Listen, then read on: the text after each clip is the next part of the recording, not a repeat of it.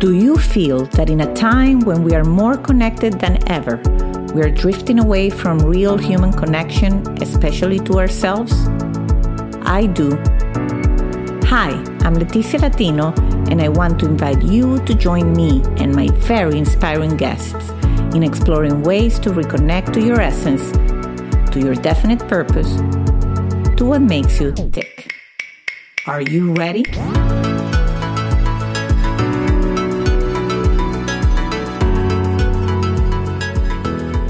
Well, hello, everybody, and welcome to a new episode of Back to Basics Reconnecting to the Essence of You. I have with me today Heather Waring. She's the founder of 1 Million Women Walking, a global community supporting her mission to impact the lives of 1 million women through the simple activity of walking. Heather is also a published author, coach, speaker, and walk expert. She has walked along iconic paths like the Great Wall of China, the Inca Trail, and Camino de Santiago. And it was after using walking as a major tool in her recovery from burnout and adrenal fatigue that she set up her current business. Walking is her vehicle for delivering self care, coaching, nurturing, and transformation to older women who still have so much life to live. Hello, Heather. I'm so excited to have you in Back to Basics. Oh, hello, Leticia. Thank you so much for having me here. This is really great. Well, I'm so excited because lately I've been having a lot of guests from England. So I guess, I mean, I've always known my podcast is international because I am Italian also and I have a international following. But England now is becoming a big thing. I love it. It's one of my favorite countries. Oh well, that's good, and I'll get that. Um, I'll get this podcast out even further when we can share it, and so even more people in the UK will get to know about you. Well, I love it, and I'll do the same for you and your amazing initiative because, uh, as I always do my little research before every episode, I'm so excited about this project. Is uh, something that uh, deserves an episode on its own, but I never, I can never start talking about the meat of the things without wanting to know about my guests' childhood, about what you were passionate about when you were growing up, and learning a little bit about uh, Heather in, in the younger years. Oh, well, I had quite an interesting upbringing. The, the, very beginning of it was was very normal. I had a sister, and uh, we didn't get on that well. We lived in a in a house where there were lots of woods behind, and so I, I just remember idyllic summers spent in the woods. And I learned everything I know about trees and wildflowers in those summers because there were wonderful little ladybird books that we had that we could you know, I learned about those. So it was a real education. And it's something I guess I didn't realize at the time that would serve me so well in later life because, you know, walking in nature is, is one of my big pleasures. But I, Northern Ireland at the time that I was growing up, especially as a teenager, was full of, of what they call the troubles in Northern Ireland. So a lot of violence, a lot of bombings and fires and and not so good thing shootings. And that was a really weird place to live your your um, teenage years because your social life was really non-existent. You know your parents didn't want you to go to pubs and cinema because they didn't know if you'd be safe. And of course this was before mobile phones and things. That kind of very much you know, you take it, you take it as your norm. Young people are amazing at just fitting into what life throws at you. And it wasn't until I went to university in Scotland and I was talking to people about it that I realized that this wasn't normal. you know, it's amazing. So, um, yeah, I'm trying to think what my what my kind of passions and interests were. I mean, I think it was the nature. It was being with my friends. It was having quite an outdoor childhood. But I also had a very authoritarian father. And so as I became a young adult, uh, or as, you know, my late teens, and I wanted to go to university, I wanted to escape, I wanted to partly get away from my dad, but also partly to get away from Northern Ireland, its politics and, and everything that was going on there. Yeah. yeah. I, I imagine. It sounds it sounds I can relate. I was born and raised in Venezuela and unfortunately my country, you know, we for the past 20 years we've had the war situation there and i see my nephews and nieces you know where they should be going to dances and things and outdoors and to the movies and and you can't because it's so dangerous to let your kids i mean talk about extended COVID. They those kind of countries have lived like COVID-like scenario for many many years, where you cannot ju- go your out of your house and you have to entertain yourself indoors. But in any case, so you went to university, and what the, were you passionate about what you studied? What the, how did you get to your university years? Um, I studied. I started to study speech therapy and uh, it had a grand title of uh, Speech Pathology and Therapeutics. And uh, it was at the time when a lot of these uh, similar occupational therapy, physiotherapy, speech therapy were going from diplomas to degrees. So they were becoming very academic. And I'm I'm a bright lady, but I wouldn't say I was ever a real academic. And so I, I love the people side of things, but I struggled a bit with some of the academia. And it was quite funny, actually. I was clearly a good coach in those days because I coached two of my flatmates to pass their biology exam, but I managed to fail mine. oh my God, that's so funny. and uh, that kind of led to me having to leave the course. But again, I, you know, my father said, Oh, you'll come back to Northern Ireland. And I thought, No, I'm not going back to Northern Ireland. I was enjoying my freedom. So I, I ended up then kind of just finding a job. I needed to find a job so I could stay. And um, that became the beginning of, uh, of an amazing kind of evolution of career, actually, because I, I got a job working as a photographic assistant. I'd always quite liked photographs. That didn't really lead to where I wanted to go. But then I got into working for charities, working for the not for profit sector. I, I, had, oh, many years then to follow working in that sector in different charities and on different subjects. But the thread that put it all together really was education. So I was nearly always in some kind of an educational role and that expanded from working in schools and teaching children in schools about old people and helping to raise money right through to the last job I had in a in a charity was as head of education in one of our major charities, which is the British Heart Foundation. So it'd be similar to the American Heart Association. Okay, yeah. In fact, we used to do work with the American Heart Association. So I got involved with um, educating nurses and doctors by putting on workshops and conferences, making videos with patients so that we could produce videos for people with different health issues, heart disease, health issues, funding different projects. And again, it's really interesting. One of the projects that my uh, committee funded was a health initiative around walking. And at the time, I loved this initiative. I thought it was a fabulous initiative. It was the general practitioner who set it up. And so we funded that. And that initiative is still going strong. And last year, he and I were both interviewed in the same magazine about our work. And I just I thought it was it. a lovely closing of the a circle. full circle. Yes, I love those stories. I love those stories. That's yeah. amazing. So I guess the other thing all of that taught me was because there was a lot of training involved, I was also very much often thrown in the deep end. So I realized that I actually really enjoyed taking a, a new project and running with it and shaping it. Um, and I did a lot of training, so standing up on on stage or the front of a room, training, speaking. Also did quite a lot of media interviews and things like that and all that has really served me well where I am now, you know. It's amazing because it's always in the in the journey we don't realize when we're doing something. Just yesterday someone told me that they thought that sometimes I'm unfocused, right? Because I'm doing right. so many things at the same time. And yeah. so and I can understand how that can seem that way.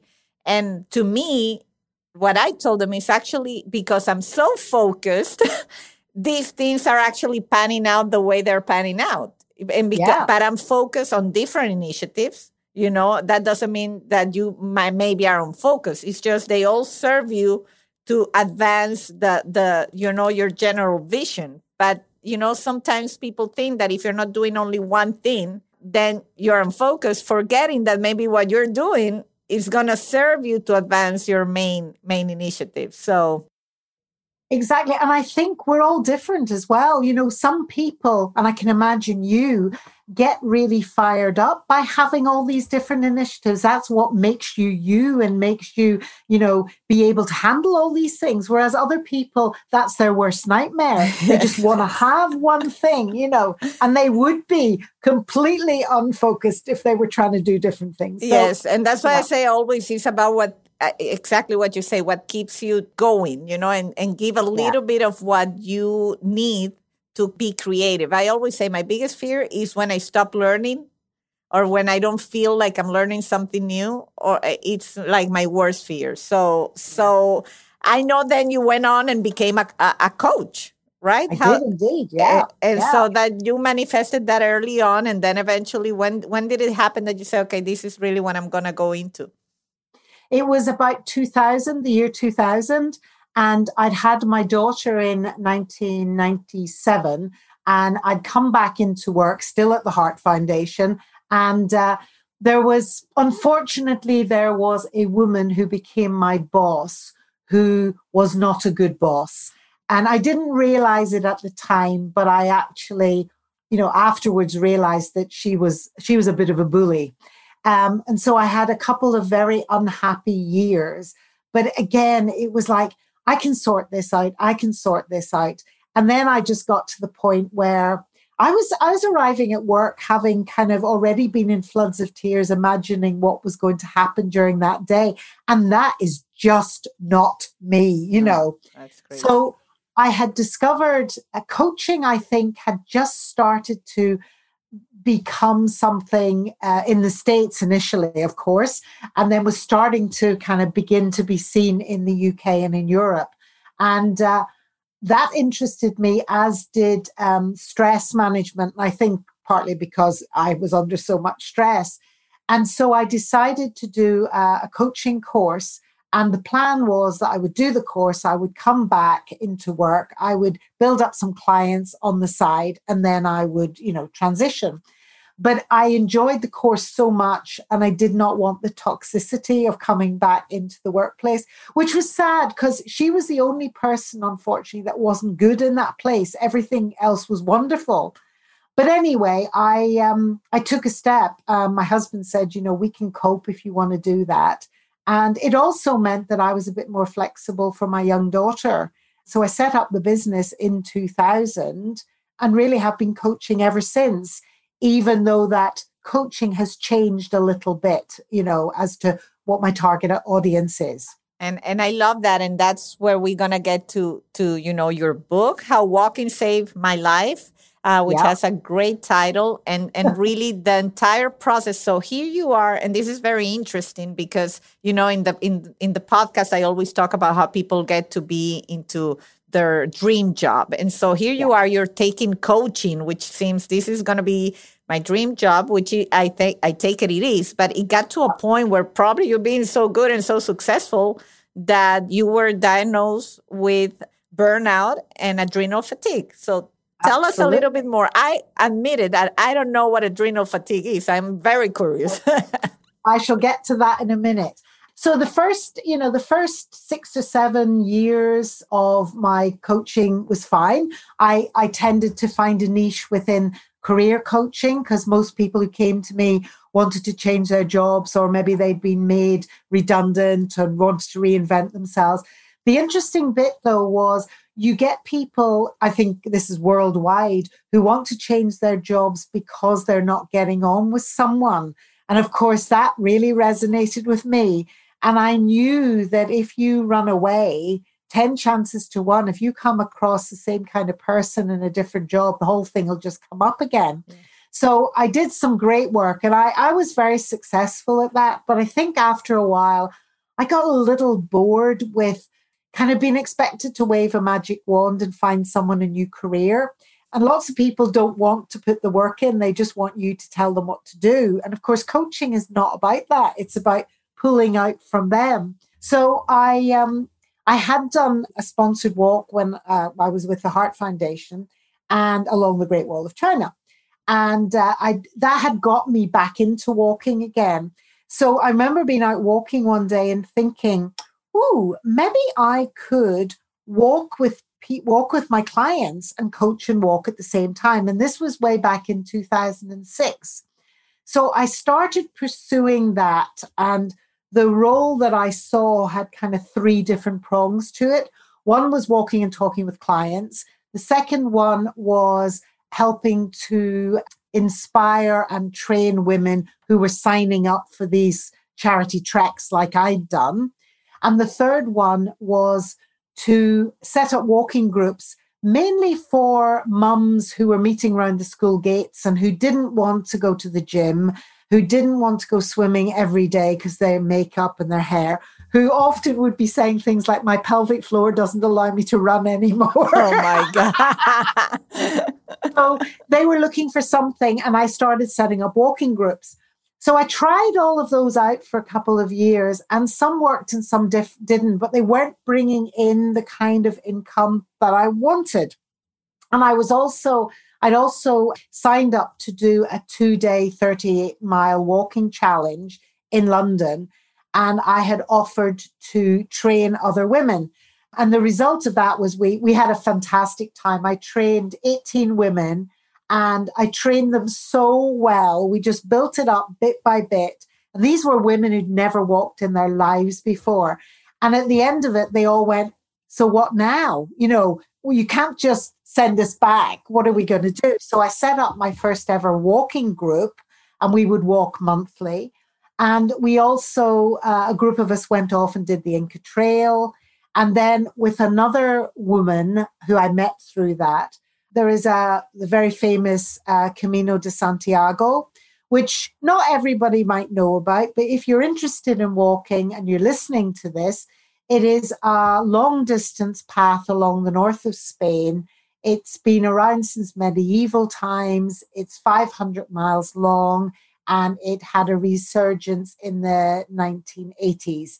And actually, since the film The Way came out, which some people might know or might want to go and you know watch the North America has very much embraced the Camino. So I have a lot of women who want to come with me. Well, I'm one of them. It's in my bucket list. So oh, it's, it's funny when I read your, you know, preparing for this interview. It's like almost like I've been in Santiago de Compostela, I've been at the cathedral. As Venezuelan, oh. we are, I have several friends that have done it and it's always been on my on my bucket list. So for sure, uh, it's on tape. I would love to join one of those trips. So oh, well, we have a date. Okay. yeah. Oh, great. So yeah, also I was still keeping the walking going, but it wasn't working the way I kind of wanted to. This is all relevant. So then then I kind of just got into what I now call my wilderness years. I just got lost. I did not know I knew where, you know, where I was, but there was something that was missing and I didn't know what it was. You know, life was okay. There were bits of it that were happy, but there was something deep inside me that just wasn't bringing me together the way it had been. And that probably went on for quite a few years. And it was a horrible time to be in because you know, I used to wake up in the middle of the night sobbing quietly so not to wake my husband and just kind of thinking, I've lost my spark, lost my energy. I don't know how to get it back. I don't know who to turn to to help. I don't even really know the questions to ask. And, and what am I going to do?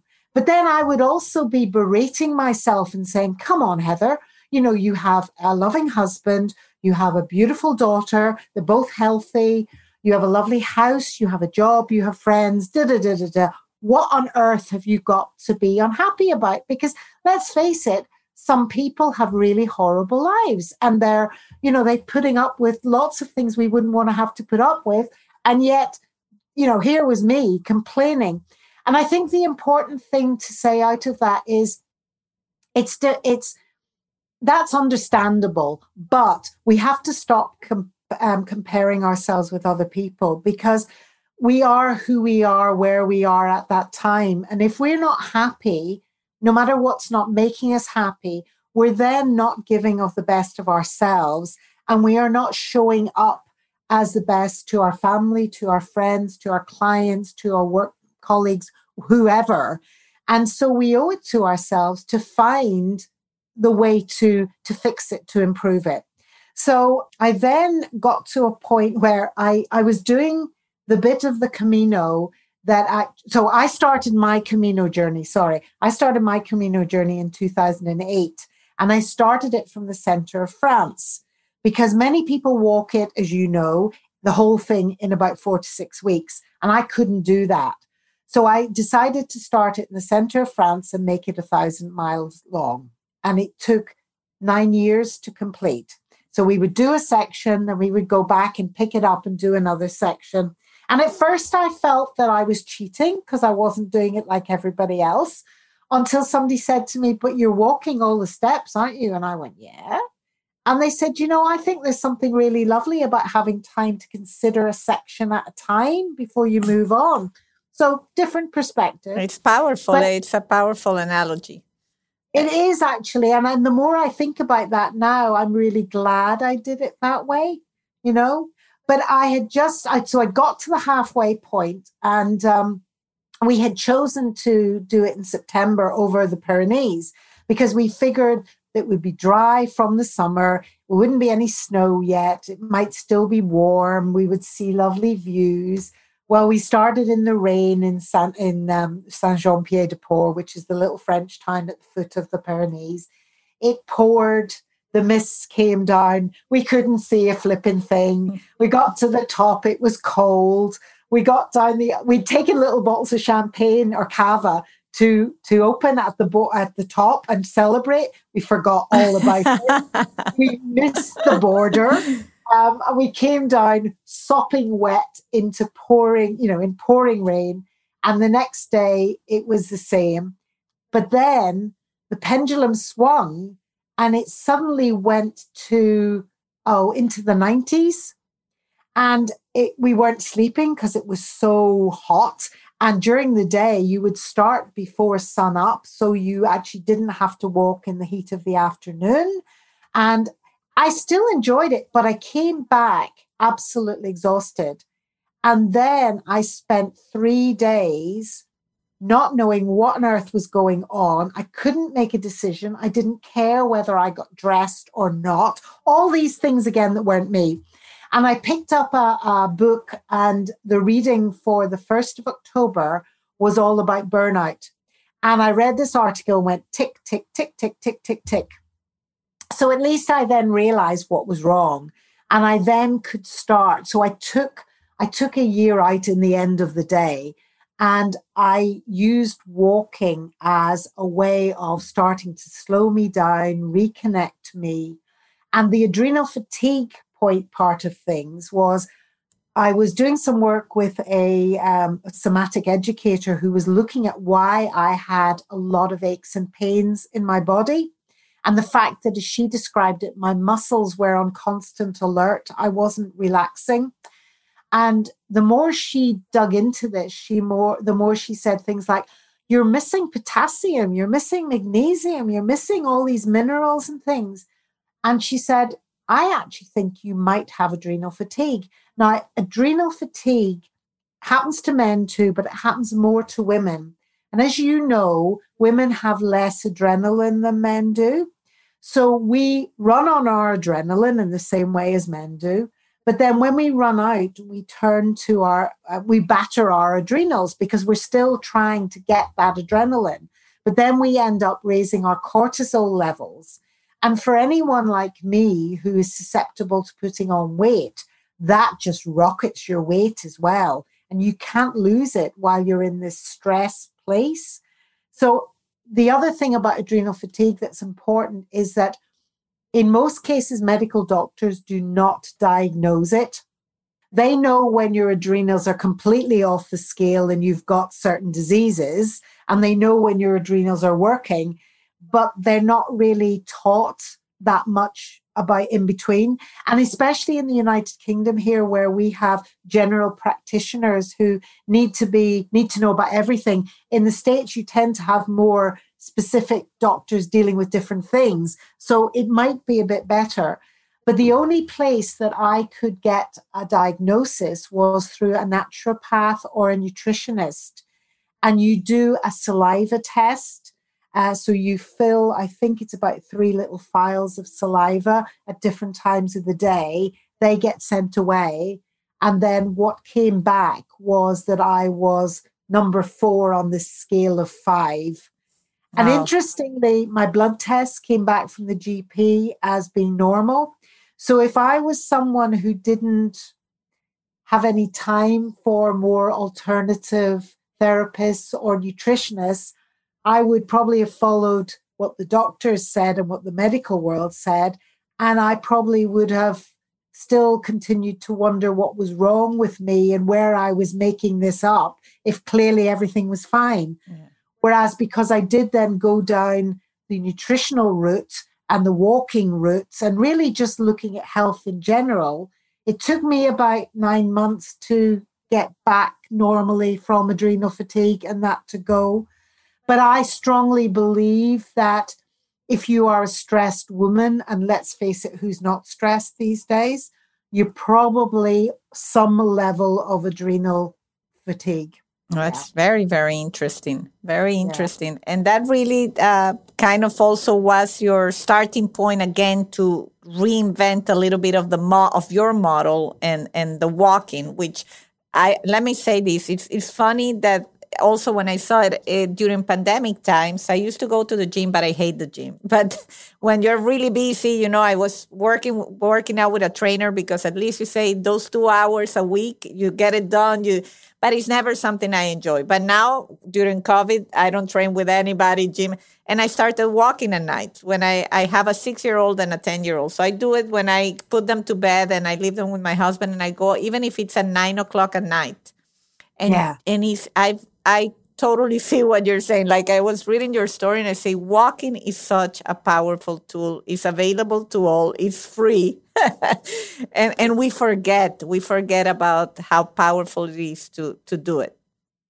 And I think one of the wonderful things about it is as well all those things that you've just said, but also the fact that it brings it brings so many physical benefits. So you know you you get you build a fitness level up you you sometimes lose a bit of weight. You you definitely tone up you know. I often look at my legs and think shame i haven't moved my arms quite as much as my legs because my legs are very toned.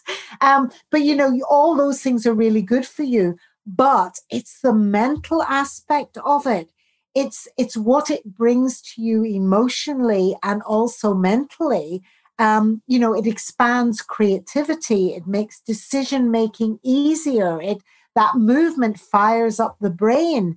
It it's a meditative quality. You know, I I often as well when I'm out will use the the dictaphone facility on my telephone, and I will I write blog posts. I will come up with ideas for, you know, programs and things like that. And often I will just walk and enjoy the glory of walking, you know. But you can actually make it part of your business in a sense if you want to yeah, you know absolutely it's, absolutely it's fabulous yeah I, I, I, listen to podcasts sometimes i like yesterday i was frustrated with something at work and i want music tonight like i wanted like there's the mood right for what you want to yeah. achieve so and you're very lucky because you, you i mean i saw some of the pictures and the nature i live in miami and yeah we have the beach but it's not like a place where it's not like a city i love city walking too like when yeah. you are in europe it's one of the things i miss the most about you know cities like london or, or, or you know paris where you walk around and you just walking and you're embedded in culture and and beautiful oh, yeah. sights right here in the states it's beautiful too but sometimes uh, you know the, the walking in the cities depending in which city you live in. If you're in san francisco i'll give it to you. Yeah or new york. Or new, new york i love walking in new york. It's yeah. just a uni- unique thing. So tell me about your book and then all the project that you're doing getting a million women walking. That's a big okay. challenge It is. The book was was handed out to me initially as a challenge. Actually, I was working with uh, a mentor who was at the time based in the states, and she she threw out this challenge of writing a a small book like a giveaway to your clients about what you did. And I started that and got it to a certain level, and then kind of put it on the back burner because other things happened. And it sat on the back burner for quite a while. Um, and I uh, I work with a numerologist. I find that fascinating. And she had said to me, you know, because numerology goes in nine year cycles. So she said, year seven is the year for you to write your book or to get it out there. So that meant I had to get it back out again. I think I was terrified that it was a load of rubbish, you know, and I kept procrastinating. And I finally picked it up, read it, and thought, actually, this is not as bad as I thought it was. Some of it's quite good.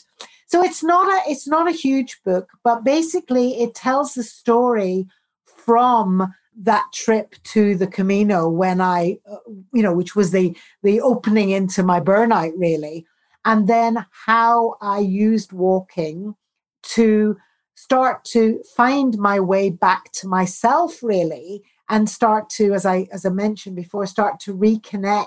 And it was the slowing down. I mean when i was first um, diagnosed and first with burnout i didn't have a lot of energy to do anything. But you know gradually i would start to you know be in the garden. And then well, we're very lucky where i live in london. We have a huge forest area that I can walk in. And just starting to do that, but doing it at a slow pace, which really allowed me to um, connect with all my senses.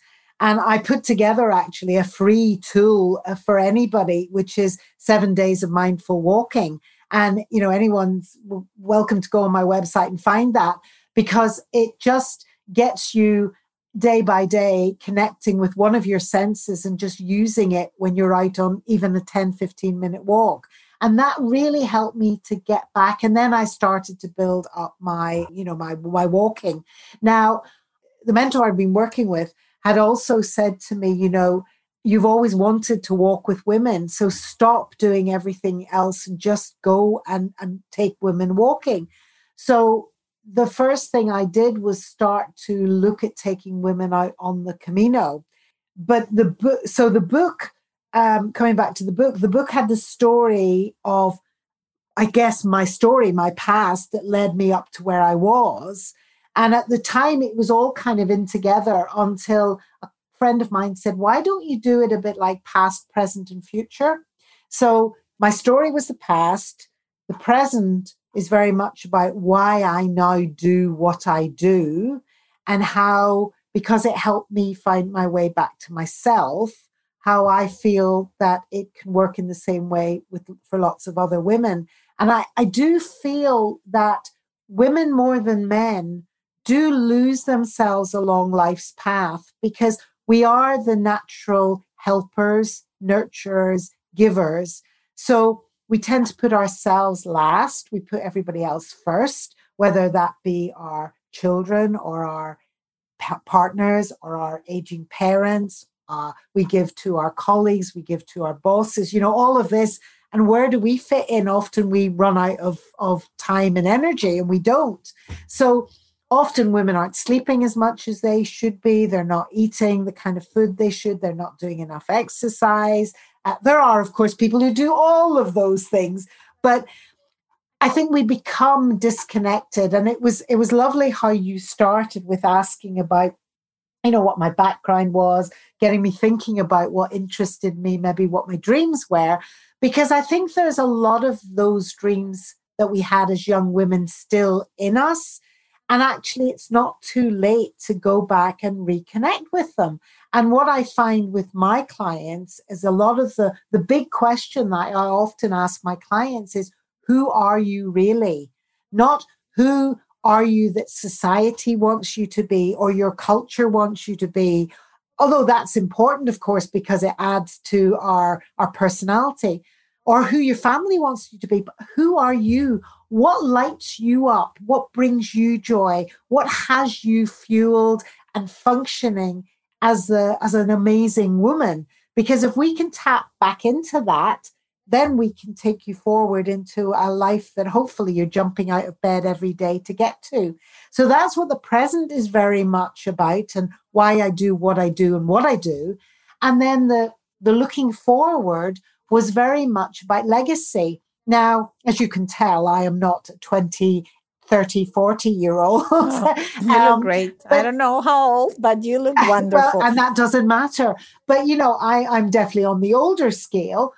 But I think that there is just, I mean, I am no way thinking of retiring or wanting to stop what I'm doing. But it was really good being able to think, okay, what, in a sense, do I want to leave to this world? You know, what do I want people to say about me when I'm not here anymore? And I think there are two main things. One is I want to have inspired lots, millions and millions of women worldwide to walk. But I also want to put walking back up in the in its rightful place as a powerful force for good. Because, you know, up until a few years ago, when I first started talking about walking, people would kind of look at you and say, well, walking's not a real exercise, you know. And even with things like the Camino and other long distance walking, people are sometimes a bit surprised to find you have to train. If you're going to walk for five days doing on average 15, 16 miles a day. You might be able to manage one, but you'll be in pain the next day if you've never done any training. So you have to get fit, you know. And it is a great form of activity. And I think, especially if, you know, you said you don't like the gym. So many women, as I said earlier, struggle with gym, running, you know, swimming, all of this. Whereas walking, you can walk out your front door you can take it on holidays with you. You know, you can walk when you're on holidays, just exploring where you're staying. City breaks, you can, it's the best way to connect and find places in a city is by walking because you can go, Ooh, that looks interesting over there. I'll just go that way, you know. And it, it's just, you can walk with friends and family. You can plan somewhere that takes you to a lovely pub or restaurant halfway right. You know, you can have so much fun with it, you know. So that's why I think it really is a powerful place to be um, and why all of that. So that's the kind of story of the book. And the Million Women Walking, well, that came from really drilling down to identify what my, I suppose, reason for being was about. And it was about, I want to impact the lives of women through walking. And again, the person I was doing that with said to me, Well, how many women? And I just went, A million? so I set up a community in 2019, the 1st of November 2019, called, uh, it was a Facebook group called 1 Million Women Walking. So, anyway, anyone listening, go and look the Facebook group up. One, as in the word one, Million Women Walking, and you'll find the group. Come and join us. We've got 7,000, over 7,000 women in the community now. They are global, which I love. So, you know, North America, Canada, some in South America, Australia, New Zealand, all over Europe, I think we've got someone in Korea, somebody in um, Japan, someone in China. You know, we've got women from all over the world and the Middle East as well. And the wonderful thing is, we don't discuss politics, so uh, we don't want to know that at all. We it is the most caring, sharing, loving community with women who want to bring other women up and they got i didn't even tell them to do this but they got into the way of they they share photographs all the time. And they're from all over the world. And so you know as we're coming into spring and autumn in in the you know the northern hemisphere of course the southern hemisphere is going into no we're coming to spring and summer sorry. The north the, the southern hemisphere is going into autumn and winter. So we kind of nicely balance each other out Canada's still got snow. You know, some parts of Europe are actually beginning to think they can go to the beach quite soon. You know, and it, it's it's wonderful. And um, I have big vision for where this can go and and how I engage with women and set up partnerships with women all over the world. Well, I think uh, I was going to say, well, now you have, I joined the group today, by the way. And uh, and so now I'm in, in Miami. It's always sunny, so you can have me always. the the point where it never we don't deal with the snow or the terrible weather. But uh, I I really think uh, you know. Of course, I'm going to share on the on the side notes on the show notes rather all the information you you given but i think it's definitely powerful i know there's a lot of women that are going to listen to this that are going to be intrigued as i was i think you put together uh, several powerful tools because I also in pandemic times, so I got two things going for me in pandemic times, which were mindfulness meditation back in March last year, which I had already kind of um, explored with, but now you know because I'm not traveling as much for work, I'm more. I, I finally established a consistent habit of meditating and then walking because as i say you know i do i'm doing other sports but i'm finding that the easiest thing to do you know just to keep moving and to keep going. So it, it's funny to how you when reading your webpage it's like she's co- she's combining all key tools that we as women need. I mean every human being needs it but i think also women supporting women is a powerful message. And i agree with you. We deal with with all those things as a mom, as a as a business owner, as a professional, and, and, and that support is really, really important. Exactly. And we did in the in the community, we did a survey starting in the first lockdown that we had in the United Kingdom in March last year. And I've no re well, I know people in different countries filled it in as well, but the number of women who started work walking during lockdown and many who used it as a tool for mental health because of course a lot of women worldwide were homeschooling. They were sharing their home with their partners who normally aren't there their children who normally aren't there and sometimes in very cramped conditions. And so walking was their escape.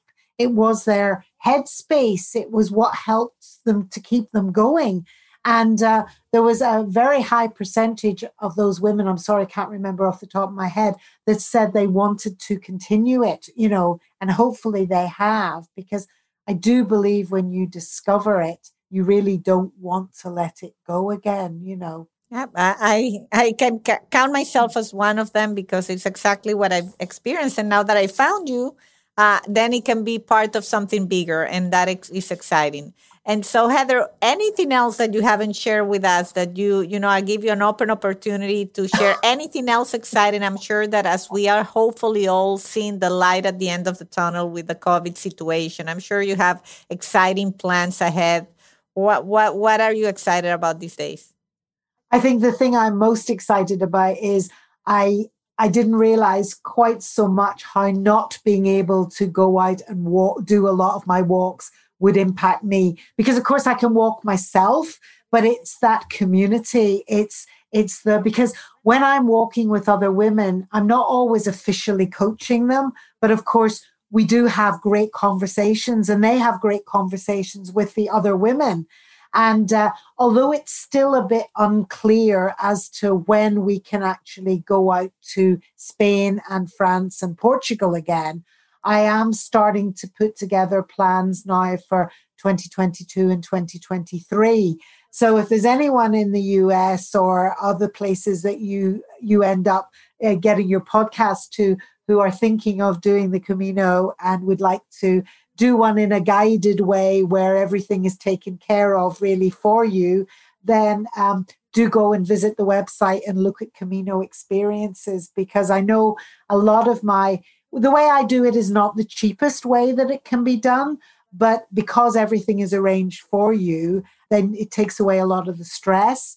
And uh, a lot of the women who come like to plan a couple of years ahead so that they can just be paying the, the amount bit by bit and it doesn't it seems affordable you know? Absolutely. Um, nice. so we'll be getting a lot of uk stuff going as well. So that's that's nice. That's exciting. and just go go visit the website and just see what we do because we do i mean i do coaching as well um, online coaching programs that usually talk about paths and walking and things like that. You know, that's but, so um, that's so exciting. Uh, definitely, will share uh, all of these with with uh, my audience, and uh, I'm excited for you because I interview. I'm almost uh, we're over hundred uh, episodes now, and and you hear a lot of ideas, and they're all good, but you really seem to have hit a sweet spot, and so I'm very oh. very excited for you.